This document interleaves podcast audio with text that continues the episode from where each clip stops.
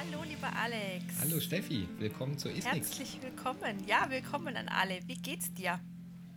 Ähm, ja, gut. Also keine, keine Symptome, sozusagen. das ist ja im Moment okay. das Wichtige. ja, das stimmt. Naja, hat ja nicht so viel zu heißen. ja, okay, gut, okay. das stimmt. Aber nee, die Lage ist entspannt. Ähm, es ist alles gut, gut organisiert. Ähm, also ja. Sehr gut. Das hört sich sehr gut an. Bei uns auch soweit, alles gut. Ich bin viel zu Hause, arbeite sehr viel von zu Hause. Das heißt, ich habe äh, quasi Mundschutz derzeit nur zum Einkaufen hm. und nicht für meinen Arbeitsalltag, weil ich den vorm Computer tatsächlich nicht brauche. Du hast deinen parat, sehr gut. Ich habe meinen quasi immer griffbereit. Immer ähm. griffbereit, genau. Ähm, außer wenn ich in die äh, als ich in der Klinik war neulich, da hatte ich dann auch einen. Aber ansonsten ist es bei mir beim meinem alltäglichen äh, Dasein noch nicht so ein ganz fester Bestandteil. Zum Glück. Ja, ja. irgendwie, wenn man mal so rumfragt, allgemein ähm, ist es sehr unterschiedlich, wie das Ganze auf mm. unterschiedliche Menschen wirkt. Ähm, die einen ja. haben echt gravierende Einschnitte ähm, zu ertragen, Wahnsinn. bei den anderen mhm. ändert sich eigentlich gar nicht so viel. So wahnsinnig viel, ähm, absolut. Das ja. ist ein sehr, sehr, ja. sehr, sehr, sehr gemischtes Bild, ja. Das stimmt, das stimmt. Passt ja auch ein bisschen zu unserem Thema, also so die grundsätzliche Situation und die äh, Situation dann auch in den Krankenhäusern, weil du dir für heute ein Thema gewünscht hast, ähm, aufgrund einer aktuellen äh, Beobachtung aus deinem Arbeitsalltag ähm, wo ja Mundschutz auch sicherlich eine ganz wesentliche Rolle spielt. Und zwar geht es um das Thema Intubation und Schluckversuche, womit wir uns heute ein bisschen beschäftigen wollen. Und ähm, ich möchte, glaube ich, an erster Stelle erstmal ganz kurz äh, sagen, meinen allergrößten Respekt an alle, ähm, die im Gesundheitswesen tätig sind und jeden Tag in den Kliniken arbeiten und ähm, trotz dieses erhöhten Risikos äh, die Patienten versorgen und ähm, genau dafür sorgen, dass es denen einfach weiterhin gut geht. Ja, oh ja. ja. Ähm, mhm. Keine Frage, ich bin ausgesprochen erstaunt, wie gut Pflege, Ärzte, Therapeuten und wir alle das irgendwie so hinkriegen. Wenn das auch trotzdem einigermaßen chaotisch manchmal abläuft und es äh, gut jetzt schon ein bisschen besser geworden ist, weil man jetzt viele Abläufe schon eher kennt, aber dass man so neue Sachen lernen musste, wie irgendwie bei ähm, infizierten Patienten dann jetzt die komplette Verkittelung und mit Helm und mm. Visier. In welcher Reihenfolge zieht man es an? In welcher Reihenfolge zieht man es wieder mhm. aus? Und ähm, dieses ganze Chaos, das beim ersten Mal noch ganz witzig ist, beim zweiten Mal ah, noch spannend, beim dritten Mal auch spannend und dann wird es halt immer irgendwie nerviger. Mm. Ähm, ich habe im Moment sehr, sehr viele schwerhörige Patienten, da ist das mit so einer FFP3-Maske eine echte Katastrophe. Mm. Ähm, einmal wirkt die schon ja auch ein kleines bisschen dämpfend und dann fehlt mhm. diesen ganzen Patientinnen und Patienten einfach schlicht das Mundbild und die haben ja. überhaupt keine Chance mehr. Ähm, mhm. Das macht das alles so anstrengend und dann kann man halt irgendwie den Mundschutz abnehmen, muss aber zwei Meter Abstand halten, dann hören die einen auch nicht mehr. Es ist mhm. irgendwie alles einigermaßen chaotisch, aber irgendwie kriegt man es trotzdem hin. Ähm, ich sehe trotzdem noch lächelnde Patienten, obwohl es keinen Besuch gibt. Ähm, irgendwie untereinander im Team mit genug Schokolade geht es auch. ja, irgendwie, ich glaube, man muss sich das dann. Was habe ich neulich, was habe ich neulich ähm, für einen tollen Spruch gehört, äh, dass man jetzt die, äh, dass man jetzt die italienische Malerei verstehen kann aus der Renaissancezeit mit den übergewichtigen Menschen, die auf dem Sofa liegen, äh, irgendwie sowas.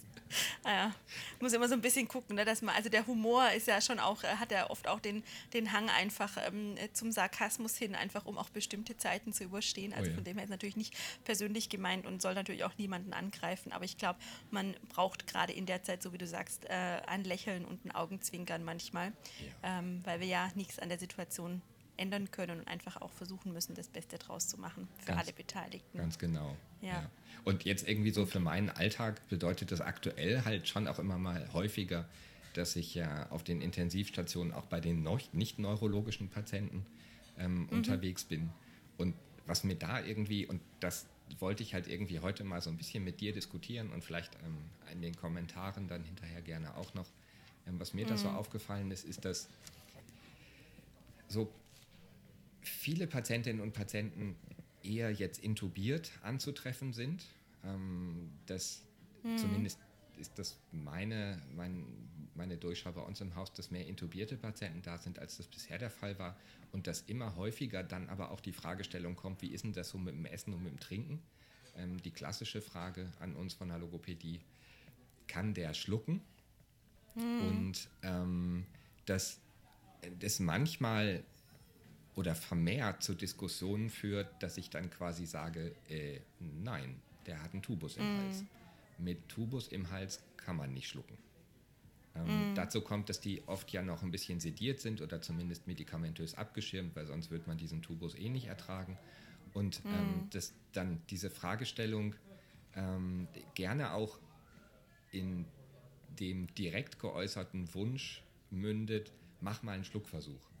Und ich dann irgendwie sage, Entschuldigung, aber ich kann doch bei jemandem, der einen, einen Tubus im Hals hat, der die Zunge runterdrückt, der durch den Rachen geht, der durch den Kehlkopf geht, der ähm, dabei im Weg ist, den Kehlkopf zu schließen, der dabei im Weg ist, den Kehlkopf zu bewegen, der dabei im Weg ist, die Zunge zu bewegen, ähm, der dabei im Weg ist, im Rachen wichtige Reflexe auszulösen, ähm, der Platz wegnimmt, auch für die Öffnung des oberen Esophagus Winkter. Da kann ich doch jetzt nicht irgendwie was zu essen reinkippen. Das ist doch irgendwie, da muss man doch nicht lange drüber nachdenken.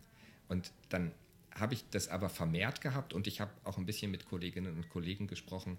Ähm, es scheint manchmal gar nicht so unüblich zu sein, dass der direkte Wunsch und kann der schlucken als Frage sehr deutlich formuliert wird und man dann quasi erwartet, dass wir einen Schluckversuch machen und man manchmal schon auch eine gewisse innere Stärke braucht, um zu sagen, nö, brauche ich nicht zu machen, weil das kann ich quasi sehen von der Tür aus. Das kann ich in der Akte nachlesen. Wenn der Patient einen Tubus hat, dann brauche ich da keinen Schluckversuch mit Götterspeise, Wasser, Nautilis Aqua, whatever machen. Ähm, dann ist mhm. der Schluckversuch ganz einfach. Reinschauen, ah, Tubus. Ähm, wenn ihr ihn rausgezogen habt, könnt ihr mich rufen. Dann komme ich innerhalb von 24 Stunden und mache meine Fes. Aber jetzt so gerade mhm. eher nicht. Und was, was glaubst du, was könnte der Grund sein für den Wunsch dann aus, also von den Fragenden nach dem Schluckversuch, ähm, das zu dem Zeitpunkt machen zu wollen? Mhm. Also glaubst du, es gibt, liegt daran, dass sie denken, dass wenn ein Schluckversuch durchgeführt wird und erfolgreich ist, was auch immer man unter erfolgreich definiert ähm, sehen möchte, dass das dazu führt, die Extubation voran, also dass es Aussage ein ausschlaggebender Punkt sein kann bei der Entscheidung, ob extubiert wird oder nicht? Oder warum könntest du dir vorstellen, dass das ein Punkt wäre, der zu dem Zeitpunkt relevant sein sollte überhaupt? Ne? Man würde ja im ersten Moment denken, naja, das ist jetzt gerade nicht ähm, oberste Priorität bei den Patienten. Ja. Ich, also ich glaube, das ist so eine Mischung. Ähm, einmal finde ich es total toll, dass Kolleginnen und Kollegen, also jetzt vor allem dann auch so im ärztlichen Team, ähm, die Fragestellung nach der Dysphagie offensichtlich mhm. mit einer sehr hohen Priorität am Schirm haben. Das finde ich mhm. gut.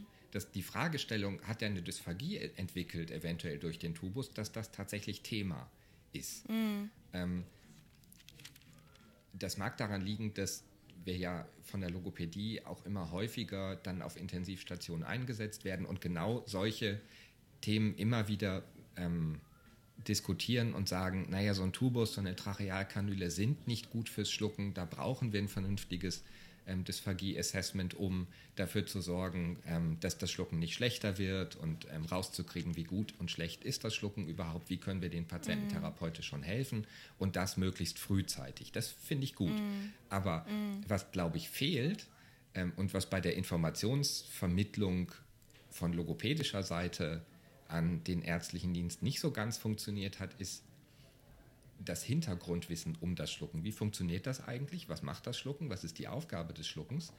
Ähm, und in welchen Situationen ist das Schlucken einfach definitiv nachweislich nach Aktenlage schon schlecht oder nicht möglich?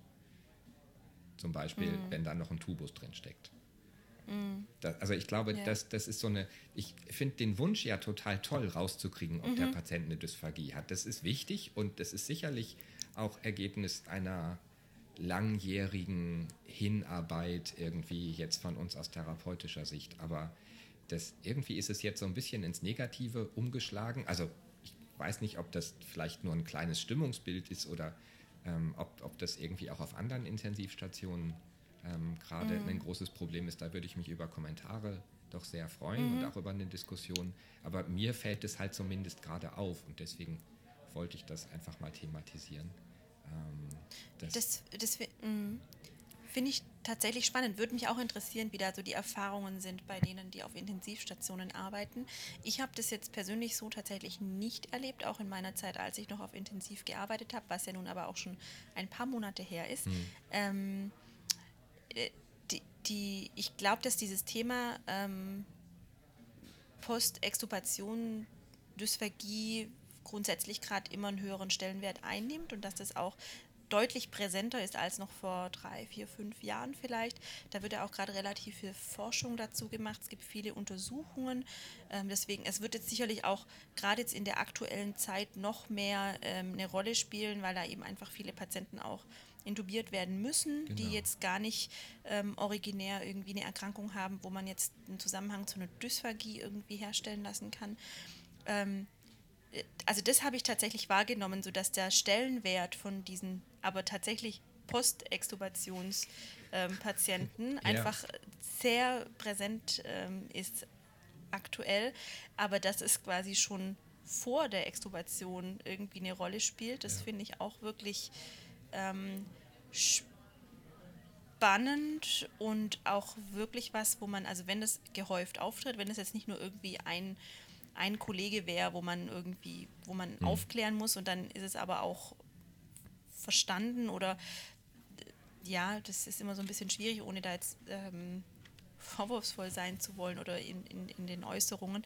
Aber ähm, weil du eben auch meintest, dass es natürlich für die Kollegen dann auch von logopädischer Seite ähm, schwierig ist, da dagegen irgendwie was zu tun, weil was ist die Konsequenz? Ne? Mhm. Also entweder muss ich ganz klar formulieren, es macht jetzt gerade einfach keinen Sinn. Ähm, ich komme gern jeden Tag und schaue, wie der, vom, wie der vom Zustand her ist. Wenn extubiert, dann bin ich sofort da, gar kein Thema. Ähm, die Konsequenz darf, glaube ich, tatsächlich nicht sein, aber so wie du berichtet hast, scheint es ja durchaus vorzukommen, dass dann auch ähm, tatsächlich was gemacht wird mit den Patienten. Ja. Ja, äh, ja, das, also no, normalerweise würde ich ja jetzt auch denken, ja, okay, da äh, irgendjemand ein bisschen überambitioniert und ähm, hat vielleicht irgendwie schon eine Anordnung oder ein Konsil für die Logopädie ausgefüllt, obwohl der Patient noch gar nicht extubiert ist, nur damit es erledigt ist und hinterher nicht vergessen wird. Ähm, dann geht man halt hin, schaut, sieht, ist noch intubiert und sagt, ach, wann habt ihr denn vor, den zu extubieren? Ähm, dann kann ich den auf meine Fäßliste setzen und dann bin ich innerhalb von 24 Stunden da und ähm, beurteile das Schlucken. Und dann können mhm. wir alle Konsistenzen ausprobieren und dann können wir dem Patienten helfen. Ähm, das wäre ja irgendwie eine ziemlich ideale Variante. Dann kommt das Konsil mhm. halt zu früh, aber besser zu früh, als irgendwie, dass man hinterher rennen muss. Und äh, woran genau das dann am Ende liegt, weiß ich auch nicht, aber ich habe durchaus dann auch schon einen Bericht gelesen, wo halt irgendwie dran stand, ähm, ja, Zungenbeweglichkeit des Patienten schon ein bisschen eingeschränkt, Abnahme vom Löffel ähm, eher schwierig. Und bei dem Satz habe ich mir dann schon gedacht, wie Abnahme vom Löffel. Also natürlich interessiert mich bei einer Dysphagie schon, wie kommt der Patient quasi prä-prä-oral mit dem Ganzen klar, was macht er mit angebotenen Speisen und Getränken, aber Abnahme vom Löffel heißt ja, ich gebe ihm was zu schlucken, Testkost, was auch immer. Und bei einem intubierten Patienten ja garantiert nicht. Aber mm. tatsächlich, ähm, ja, das mm. fand ich ein kleines bisschen naja, erschreckend, alarmierend und ja. habe mir schon irgendwie überlegt, wo, wo, kommt das Ganze denn her? Also wie, wie kann das sein, dass ähm, man all das, was man eigentlich wissen müsste über Anatomie, über die Beweglichkeit der Zunge, die Beweglichkeit der pharyngealen Strukturen, die ja einen ganz wichtigen Effekt auf den Verschluss des Kehlkopfs haben, ähm, auf den Kehlkopf selber, ähm, wenn da so ein Stück Plastik drin steckt mit einem Außendurchmesser von 14, 13 Millimeter, ähm, dass da zwischen den Stimmlippen definitiv ein Spalt bleibt, dass die sich nicht bewegen können, wie sie es eigentlich müssten, dass der Kehlkopf in seiner Beweglichkeit nach oben und nach vorne doch äh, eingeschränkt ist, weil da ein riesiges, weitgehend immobiles Stück Plastik hängt. Und ähm, ja, was, was einen dann dazu bringt, trotzdem irgendwie zu sagen, oh, schauen wir mal, was passiert. Wo soll das hingehen? Also mhm. wel, welchen Weg kann dieser Bolus, und sei er noch so klein, nehmen? Außer mhm. direkt nach unten Richtung Luftröhre. Also, mhm. Und ja, wie ja, die gesagt. Frage ist auch, welche, welche Aussage, also was ist die Konsequenz von so einem, also das, was macht man damit? Genau, das Ergebnis ähm, ist natürlich, mhm. der Patient hat eine schwere Dysphagie. Ähm, mm. Ja, das hätte man nach Aktenlage quasi auch gewusst. Und dann habe ich halt mal ein bisschen geforscht. Es gibt durchaus Empfehlungen, ähm, mm. in, gerade in Bezug auf ähm, tracheotomierte und intubierte Patienten, ähm, wo man, wenn man mal so quer liest, quasi einen Beginn der Logopädie bei tracheotomierten Patienten hat, wenn sie 15 Minuten an der feuchten Nase sein können. Heißt, sie sind im Weaning und schaffen 15 Minuten am Stück zu schnaufen über die feuchte Nase ohne maschinelle ähm, Unterstützung oder bei intubierten Patienten innerhalb von 24 Stunden nach Extubation. Vorher mhm. bedarf es keiner logopädischen Intervention. Also selbst Mundpflege bei intubierten Patienten ist ja eine einigermaßen komplexe und auch gar nicht so einfache Geschichte, die mhm. wir nicht mal soeben machen, für die die Pflege schon durchaus Erfahrung und eine, eine Menge Handling mit dem Tubus benötigt. Mhm. Also ich, um, um da kurz nochmal zurückzukommen auf das, dass du, dass du gerade gesagt hast, dass die ähm, dass es ja klar ist, dass sie eine schwere Dysphagie haben, wenn die intubiert sind, ähm, weiß ich gar nicht. Also weil wir auch gesagt haben, dass er auch auf die, auf die Bezeichnung und auf die mhm. Ausdrucksweise irgendwie schon auch ankommt. Ich weiß gar nicht, ob ich sagen würde, der hat eine schwere ähm, Dysphagie, weil ich kann es nicht überprüfen. Also ich glaube, ich würde dann eher sagen, ähm, Dysphagie kann nicht überprüft werden ja. aufgrund äh, des aktuellen Status.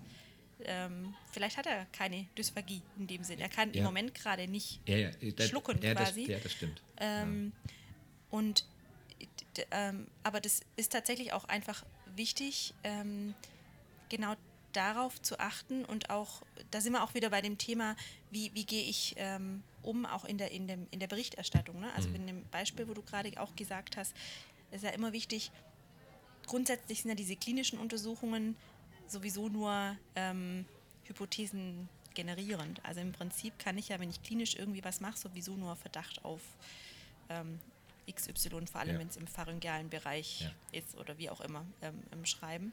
Und ich glaube, gerade bei solchen Sachen, wo, wo man einfach nicht klare ähm, Aussagen treffen kann, ist es noch viel, viel wichtiger, dass man auf eine exakte Ausdrucksweise achtet und auch ähm, weiß, auf was man sich gegebenenfalls beziehen kann. Mhm. Also gerade wenn ich jetzt einen, einen, einen Kollege habe im Team, der sagt, naja, so schwer kann das ja nicht sein, da jetzt mal einen Schluckversuch zu machen äh, bei dem Patienten. Ich muss das jetzt aber wissen, dass man dann sich da nicht unter Druck setzen lässt, sondern wirklich dann auch äh, im besten Fall eine Quellenangabe, eine Leitlinie oder was auch immer parat hat, mhm. um dann einfach zu sagen, naja, ähm, das macht im Moment gerade keinen Sinn. Oder zumindest diese Zusammenhänge so ähm, erklären kann, dass ja. man sagt, naja, im Moment gerade kann ich da kein aussagekräftiges Ergebnis bringen. Und die Frage ist dann wirklich, ähm, was bringt uns das im interprofessionellen Team jetzt gerade, den Patienten unter Umständen noch weiter zu ähm, gefährden, indem ich ihm ähm, was gebe, wo ich weiß, er kann damit nicht umgehen. Ich, ich, ich mache das nicht unter den Voraussetzungen, die der Patient hat, mhm. äh, um was abschlucken zu können. Mhm, oder genau. unter, den Bedingungen, unter den besten Bedingungen für den Patienten. Ja. Ähm, das, ist, das ist echt äh, schwierig. Und wie geht man dann damit um? Ne? Also wenn man, wenn man in so einer Situation ist, ähm, was, kann man, was kann man da tun, ne? wenn man dann von verschiedenen Seiten vielleicht sogar noch irgendwie äh, den Auftrag kriegt, den ganz klaren Auftrag, das zu machen. Ganz genau, ja. Ähm, ich glaube, da ist wirklich ähm, wichtig, erstmal ruhig zu bleiben, erstmal selber nachzudenken. Also erstmal wirklich zu überlegen, macht es denn Sinn? Kann ich da überhaupt eine Aussage, Entschuldigung, eine Aussage treffen? Kann ich da was da, ähm, dazu, dazu sagen?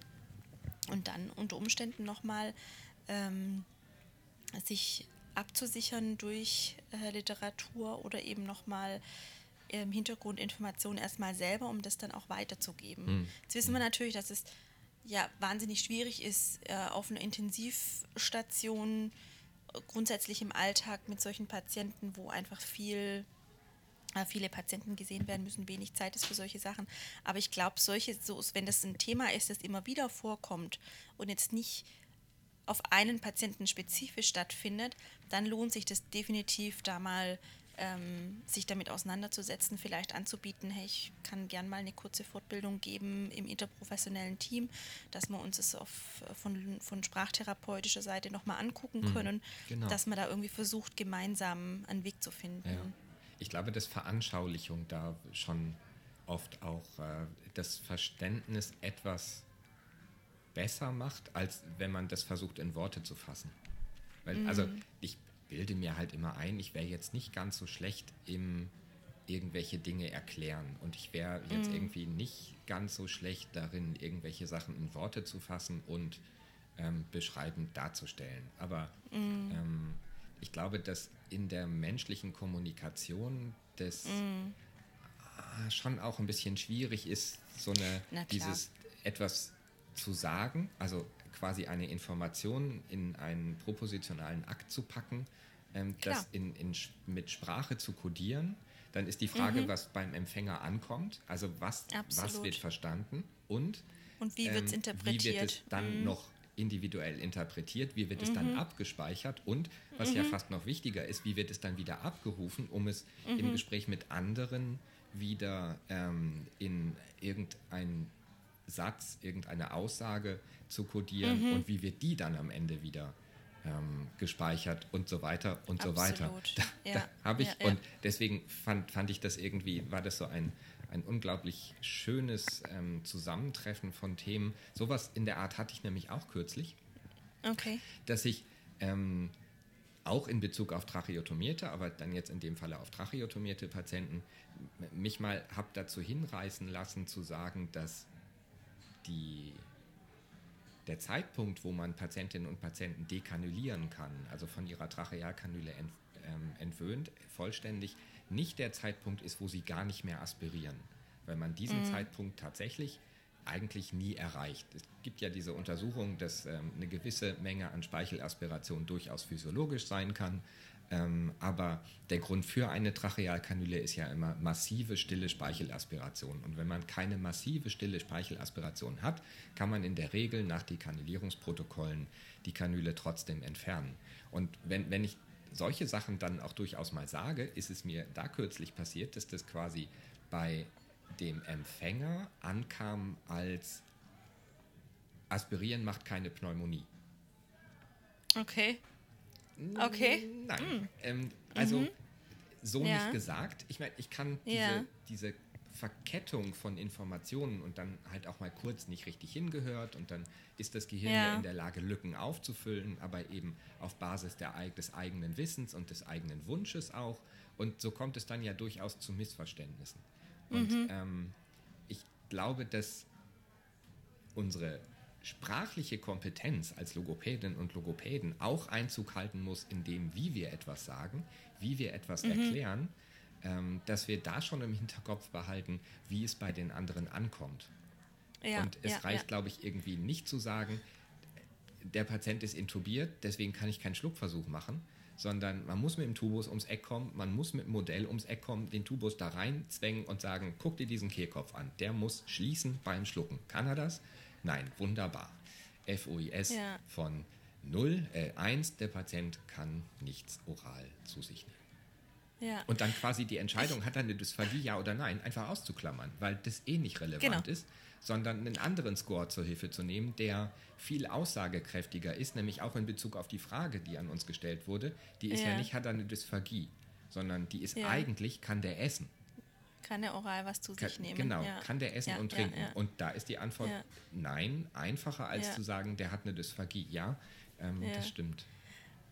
Ja, das ist, das ist total spannend. Und, und dieses Thema ähm, der, die, diese, die, der Ausdrucksweise ähm, finde ich auch total interessant, weil so viele Dinge ja auch so ganz schnell vorübergehen. Und man, man sagt dann irgendwelche Dinge oder hört Dinge und denkt dann einen kurzen Moment drüber nach.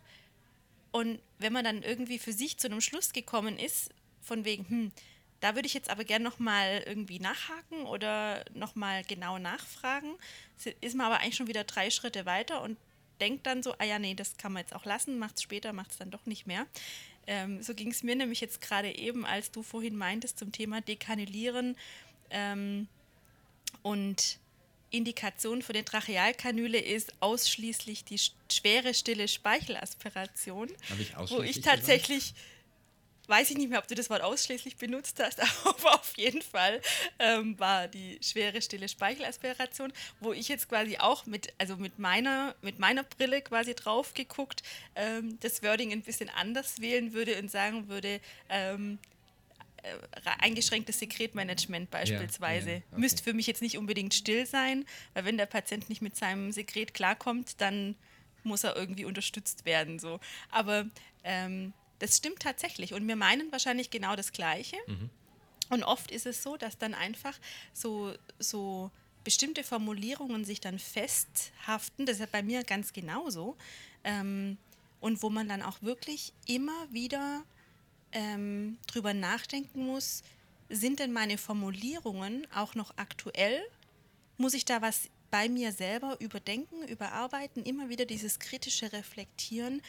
Ähm, sodass ich, dass ich da dann auch wirklich ähm, sicher gehen kann, ist das, was ich hier jetzt dokumentiere, beispielsweise in einem, ähm, auf der Intensivstation im, ähm, im Patienten, in der Patientenakte oder im ähm, elektronischen Dokumentations Dokumentationssystem oder wo auch immer, ist es denn auch das, was ich sagen will? Mhm.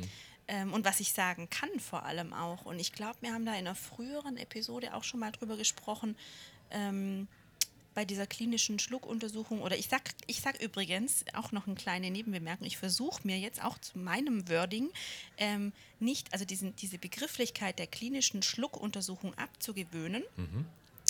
Ähm, und für mich selber, also KSU als Abkürzung vielleicht zu belassen, aber eher eine klinische Schluckfunktionsuntersuchung draus zu machen. Okay. Weil ähm, ich ja das Schlucken gar nicht in seiner Gänze hm. beurteilen kann, okay. klinisch. Ja. Sondern ich kann die Schluckfunktion mir anschauen und ähm, oder die, ja, die, die Grundlagen, die Voraussetzungen, die vielleicht da sind, um schlucken zu können. Aha. Und ähm, das, das, sind, das sind so viele Kleinigkeiten, die man so völlig selbstverständlich im Alltag ja. übernimmt. Und das kam mir tatsächlich aber wirklich, als ich mich intensiv mit diesem Thema KSU auseinandergesetzt äh, gesetzt habe und überlegt habe, was, was kann man denn äh, überhaupt sehen, nicht sehen, untersuchen, nicht untersuchen, was für Schlussfolgerungen kann man, kann man ziehen. Ähm, und das sind dieses ständige Überdenken von diesen Routinen dann vielleicht auch mal abzuweichen, mhm. ähm, was ja dann auch schon wieder schwer ist, das dann im Alltag zu integrieren, ähm, weil man ja nicht nur sich selber neu denken muss, sondern dass er dann auch plötzlich ändert sich da die Aussage in, in, in der Dokumentation, wo dann auch die Rückfrage kommt, hä, wieso ähm, steht da jetzt plötzlich Verdacht auf ähm, Aspiration? Früher stand doch da immer der Patient oder Verdacht auf eine ähm, reduzierte ähm, Larynxelevation. Früher stand da doch immer palpatorisch ähm, festgestellte Lar reduzierte Larynxelevation oder was auch immer. Ähm, was dann auch wieder irgendwelche Folgen mit sich bringt und Diskussionen mit sich bringt. Und wo man dann auch denkt, ja, den Arzt interessiert es ja auch nicht, was genau da jetzt irgendwie die Ursache ist oder wie auch immer. Der will einfach sein, seine Frage beantwortet ja. haben. Aber gerade bei, bei dieser klinischen äh, Dokumentation, wie es ja auch auf Intensivstationen einfach üblich ist, außer ich mache jetzt äh, die Fies dabei und mache eine Untersuchung mit dem Patienten, ähm, führt ja tatsächlich auch dazu, wie der Stellenwert von der Untersuchung wahrgenommen wird. Und wenn ich jetzt nach einer klinischen Untersuchung immer schreibe, beispielsweise, nur Beispiele, ähm, der Patient ähm, hat aspiriert mhm. oder der Patient hat Residuen oder, oder, oder, dann wird das gar nicht in Frage gestellt, ob ich das klinisch überhaupt sehen kann oder nicht. Und dann wird natürlich auch der Bedarf einer Bildgebung nicht kommen von dem Arzt. Nee, weil die Frage ist ja beantwortet. Ja. Exakt, genau. Und wenn ich da jetzt aber immer reinschreibe, Verdacht auf dieses oder jenes, um es genau sagen zu können, brauche ich die Bildgebung. Und ich glaube, wenn das konsequent äh, über einen gewissen Zeitraum äh, passiert, irgendwann wird dann mal der Punkt kommen, wo es heißt, naja, dann macht halt die Bildgebung ja. irgendwie ja. so. Ja. Also das ist zumindest meine, meine ähm, mein Wunsch oder meine Vermutung einfach so ein das, bisschen. Das klingt so ein bisschen ja. wie, dass du auch Gehirnwäsche versuchst, bei uns Logopädinnen und Logopäden und andere Berufsgruppen durchzusetzen, um von der KSU zur KSFU zu kommen. Und ich, ja, und so, so also ich habe mir überlegt, ja, ich, ich habe mir erst überlegt, äh, also die, die Abkürzung KUS zu nehmen, okay. klinische Untersuchung der, des, des, äh, der Schluckfunktion oder so. Aber ich glaube, dass die ähm, KSU so, so fest ähm, ja ein fester Bestandteil ist. Ich würde es, glaube ich, gar nicht ändern wollen. Ich glaube, das geht auch nicht. Nee, man, man, ich, genau, man muss die Bedeutung des Ganzen genau, verändern. Ich exakt, es geht immer genau, versucht, ja. aus mhm. dem Sprechventil ein Schluckventil zu machen bei tracheotomierten Patienten, weil man mehr schluckt, als dass man spricht. Also beziehungsweise okay. beide Begriffe zu haben. Heute nehmen wir mal das Schluckventil, dann probieren wir morgen das Sprechventil. Ähm, hat auch nicht funktioniert. Ähm, okay, irgendwie, ja, das okay. äh, war, war, mein großer Wunsch, aber ich ja. habe mit Generationen von Studentinnen und Studenten und Fortbildungsteilnehmerinnen und Teilnehmern immer wieder gesagt, das sind Schluckventile. Es hat sich nicht durchgesetzt. Auf der Packung steht Sprechventil und zack, ähm, okay. ist jetzt so. Ja. Ja. Das heißt, das heißt, da muss man dann quasi auch einfach einen Schritt drüber denken und dann müsstest du in die Kommunikation mit den Herstellerfirmen geben, dass das ähm, anders abgedruckt wird ja. auf den Packungen. Ja. Dann ähm, wärst du quasi der Erfinder des Sprech- und Schluckventils. Das ist dann der Bonus, das Sprech- und Schluckventil. Ja, natürlich, ähm, genau, na das, klar. Das kostet aber extra. Äh, gut, klar, auf die ja, Art. Ja, nee, ja, aber also ich glaube, dass das tatsächlich ähm, auch so ist, dass, und das ist mir ja vor ungefähr zwei Jahren passiert, wenn man quasi in eine andere Sprachcommunity kommt. Und ich meine mit Sprachcommunity ja. jetzt nicht, dass man in ein anderes Land geht oder in eine andere Region, das ist ja von Norddeutschland nach Mitteldeutschland schon schwierig, ähm, sondern innerhalb von Häusern, innerhalb einer Station, innerhalb einer mhm. Berufsgruppe oder auch eines interdisziplinären Teams gibt es immer so ein, ein, gewissen, ein gewisses Vokabular, das benutzt wird ähm, für bestimmte mhm. Situationen. Und das ist sehr, sehr, sehr variabel. Ähm, das mhm. hat einmal was damit zu tun, wie, wie man quasi abgesprochen hat, dass man sich ausdrückt. Das hat aber auch sehr viel damit zu tun, wie Begriffe bisher gelebt und erlebt wurden. Und geprägt sind. Und auch geprägt ja, sind. absolut. Ja, ja, das, ja, ja. Ähm, es ist mir hier zum Beispiel passiert, dass als ich hierher gekommen bin und ähm, es irgendwie hieß, der Patient kommt ins Heim, da habe ich gedacht, oh mein Gott, der ist irgendwie gestern erst aufgenommen worden, warum kommt der jetzt schon ins Heim? Ähm, ja. Das liegt daran, dass Heim was ganz anderes ist hier in der Region als ähm, in den Regionen, wo ich bisher kam. Da war es so, okay. Patient irgendwie zwei Wochen auf der Phase A, dann nochmal drei bis sechs Wochen Phase B, dann gab es noch ein bisschen Phase C. Ähm, wenn, wenn es sich nicht gut entwickelt hat, ähm, gab vielleicht Phase F, Langzeitaktiv oder aktivierende Langzeitpflege und so. Ähm, aber dass man jetzt irgendwie ins Heim kam, das war im Vergleich zu hier, was die Quantität angeht, deutlich seltener. Und hier ist es quasi üblich. Aber hier ist Heim. Und jetzt muss ihr, ich wollte gerade sagen, jetzt muss ich aber auch jetzt noch muss allen. Kurz aufklären, äh, genau. Hier genau, ist Heim, absolut. Ähm, mit Therapie. Also die ganzen Therapeuten sind in den Heimen da. Ähm, die Patientinnen und Patienten werden da therapeutisch weiterversorgt und nicht so wie in manch anderem Heim jetzt in Deutschland, wo man das kennt, da kommt halt irgendwie einmal die Woche vielleicht ein Logo und da ist irgendwie eine Pflegekraft, die betreut 40 Patienten, okay. sondern ähm, das ist hier anders.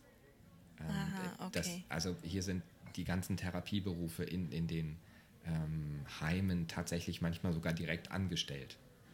Ähm, das ist okay. eher Aha. vergleichbar mit einer Phase B und Phase C, ähm, nur dass es halt nicht mehr im klinischen Setting, ähm, im typischen Spital Okay. stattfindet, sondern in einem Gebäude, auf dem Pflegeheim steht, aber tatsächlich eigentlich Krankenhaus drin ist. Aber sind da dann auch Ärzte und Oh ja, ja, ja, medizinische. genau. äh, ah, okay. Ja. Hm, Okay. Jetzt vielleicht nicht Also, in, in okay. so hohem Maße wie jetzt im Spital, irgendwie mit einer 24 Stunden Anwesenheit und so weiter, aber ähm, angestellt und mit einer höheren Frequenz als jetzt einmal die Woche kommt der Hausarzt und macht einen Hausbesuch. Okay. Ja. Ah ja. Ja. Also Oh, spannend. das und Ja, das, genau. da Also genau an. solche Sachen. Dann, Ja, ja, klar. Wenn, wenn man Begriffe benutzt, muss man sich mit seiner Crowd quasi absprechen, dass ja, was steht da jetzt dahinter? man und versteht, worum es eigentlich geht und dass die ja, Worte ja. eigentlich nur ein, ein, Mittel sind, um irgendeine ja. Information zu transportieren. Und es geht darum, dass die Information transportiert wird ähm, in den Worten, okay. die alle verstehen. Mhm. Ja. ja. Und ich ja, also das heißt, es geht quasi einerseits natürlich auch um das Inhaltliche, ne, das Verständnis dahinter. Zusammenhang, um jetzt bei dem Beispiel zu bleiben, von Intubation und Schluckfunktion oder Tubus und Schluckfunktion. Ähm, und auf der anderen Seite aber auch die Kommunikation ähm, mit den anderen Berufsgruppen oder innerhalb der eigenen Berufsgruppe. Also dass man zum einen das Wissen und die, die Hintergrundinformation hat und dann aber auch dies, den Weitertransport oder die Weitergabe quasi von den Informationen ähm, ja. hat, um genau. erfolgreich miteinander arbeiten zu können im Wohle der Patienten. Ganz genau. Ja. Ja. ja. Hm. Spannend. Wirklich also spannend. Ich freue mich hm. sehr auf, auf äh, die Rückmeldungen ähm, und Kommentare. Das würde mich tatsächlich ähm, auch interessieren. Ja. Habe hab ich Lust auf eine Diskussion. Wie sind ja. da so eure Erfahrungen, gerade was ja. Informationsaustausch angeht, was Umgang ja. mit neuen, ähm, außergewöhnlicheren Situationen angeht? Wie ist das mit der Kommunikation im interdisziplinären Team? Gibt es da ähm, irgendwie Stolpersteine, Schwierigkeiten, die dann am Ende. Mich würden, ja, mich würden tatsächlich aber auch positive Geschichten interessieren. Ich, ich find, bin ja so ein Freund von solchen, von so Erfolgserlebnissen. Ähm, also vielleicht hat jemand mal erlebt, dass er irgendwie einen neuen Begriff eingeführt hat oder so ein, ein, eine Denkweise durch irgendwie Vermittlung von irgendwas verändern konnte, was weiß ich, von einem bestimmten Umgang mit einer Schwierigkeit oder so. Das fände ich auch total spannend so, so Erfahrungsberichte quasi und vielleicht auch damit verbunden Tipps, wie man sowas anstellen kann in, mhm. diesem, in diesem Setting hektisches, hektisches Krankenhaus und hektische Intensivstation ja, oder so. Ja, das stimmt, genau. Und auch welche Begrifflichkeiten ja. quasi im Vordergrund stehen. Steht da eher ähm, in, in den Berichten in der Kurve im, im KISS, ähm, hat eine Dysphagie, hat keine Dysphagie, hat eventuell eine mm. Dysphagie, Verdacht auf Dysphagie oder bla bla bla? Oder ähm, sind es tatsächlich eher so ähm, Scores wie der FOIS oder so, der im Übrigen mm. in Klammern jetzt irgendwie seit 14 Tagen auch ja. in einer offiziellen deutschen zugelassenen, ja. evaluierten ja. Übersetzung. Ganz herzlichen Glückwunsch ähm, an der Stelle nochmal. Genau. Ja, auf jeden Fall. Nach genau. Gießen. Herzlichen Dank dafür, mhm. ganz genau. Ähm, mhm. Zur Verfügung steht, ähm, was, was sind da so eure, in Klammern gerne auch positiven ähm, Erfahrungen? Und abschließend, bevor wir jetzt gleich äh, uns verabschieden, vielleicht nochmal die, äh, die Aufforderung und die Motivation an alle, ähm, immer nachzufragen bei einer Fortbildung, ähm, ob jetzt beim Herrn Filbrand oder bei wem auch immer. Wenn irgendwas unklar ist, bitte, bitte, bitte nachfragen, ja. weil es oft einfach nur so ein äh, Kommunikationsmissverständnis oder was auch immer ist. Und das ist ganz, ganz wichtig, weil ähm, sonst werden wirklich so ähm, ja, so festgefahrene Meinungen gebildet oder Glaubenssätze gebildet, die aber eigentlich gar nicht so gemeint sind. Genau, und bei solchen Sachen funktioniert ja. stille Post halt irgendwie doppelt nicht. Ähm, ja, ja, ja. Und, genau. aber also das, das nehme ich auf alle Fälle irgendwie für meine nächsten Fortbildungen mit. Ähm, ich werde mehr Merksätze formulieren. Ja. Ähm, also okay. ich bin eher ein großer Freund von auf so einer Folie, die man an die Wand schmeißt, darf irgendwie nichts stehen. Also irgendwie ein kleines Bild und fünf Wörter aber ähm, es wird mehr Folien mit so Merksätzen geben. Ähm, das ist doch und eine, diese ja, Merk Merksätze werden nicht heißen, ähm, Aspiration macht keine Pneumonie. Okay. nicht. Ist kein Kriterium für genau. eine Trachealkanüle. Genau, ja, super. Und vielleicht ja. nochmal abschließend, genau, ähm, auf, möchten wir nochmal auf unseren ja. Podcast-Contest aufmerksam machen. Ihr habt noch ein bisschen Zeit. Ähm, Schickt uns eure Beiträge ein und wir freuen uns vielleicht auch sogar mit einer Erfolgsgeschichte zu so einem Thema. Ja. Kann ja alles sein. Genau. Ne? Also darf ja, darf ja alles sein. Es sollte nur im Kontext des Vergehens stehen. Wir freuen uns auf einen zehnminütigen Beitrag, ähm, Audio mit irgendeiner Audiodatei, den, die ihr schicken könnt. Und ähm, ja, vier Wochen noch Zeit. Genau, 31 Tage, ihr braucht ein Mikro. Genau. Punkt. Und eine Idee. Genau. Jawohl, genau. Wir freuen uns. Alles klar. Dann In diesem Sinne. an der Stelle gesund bleiben, Oh ja. durchhalten. Wir kriegen das alle zusammen hin. Und weitermachen. Und genau, stay hungry. Stay tuned. Okay. Bis zum nächsten Mal. Tschüss.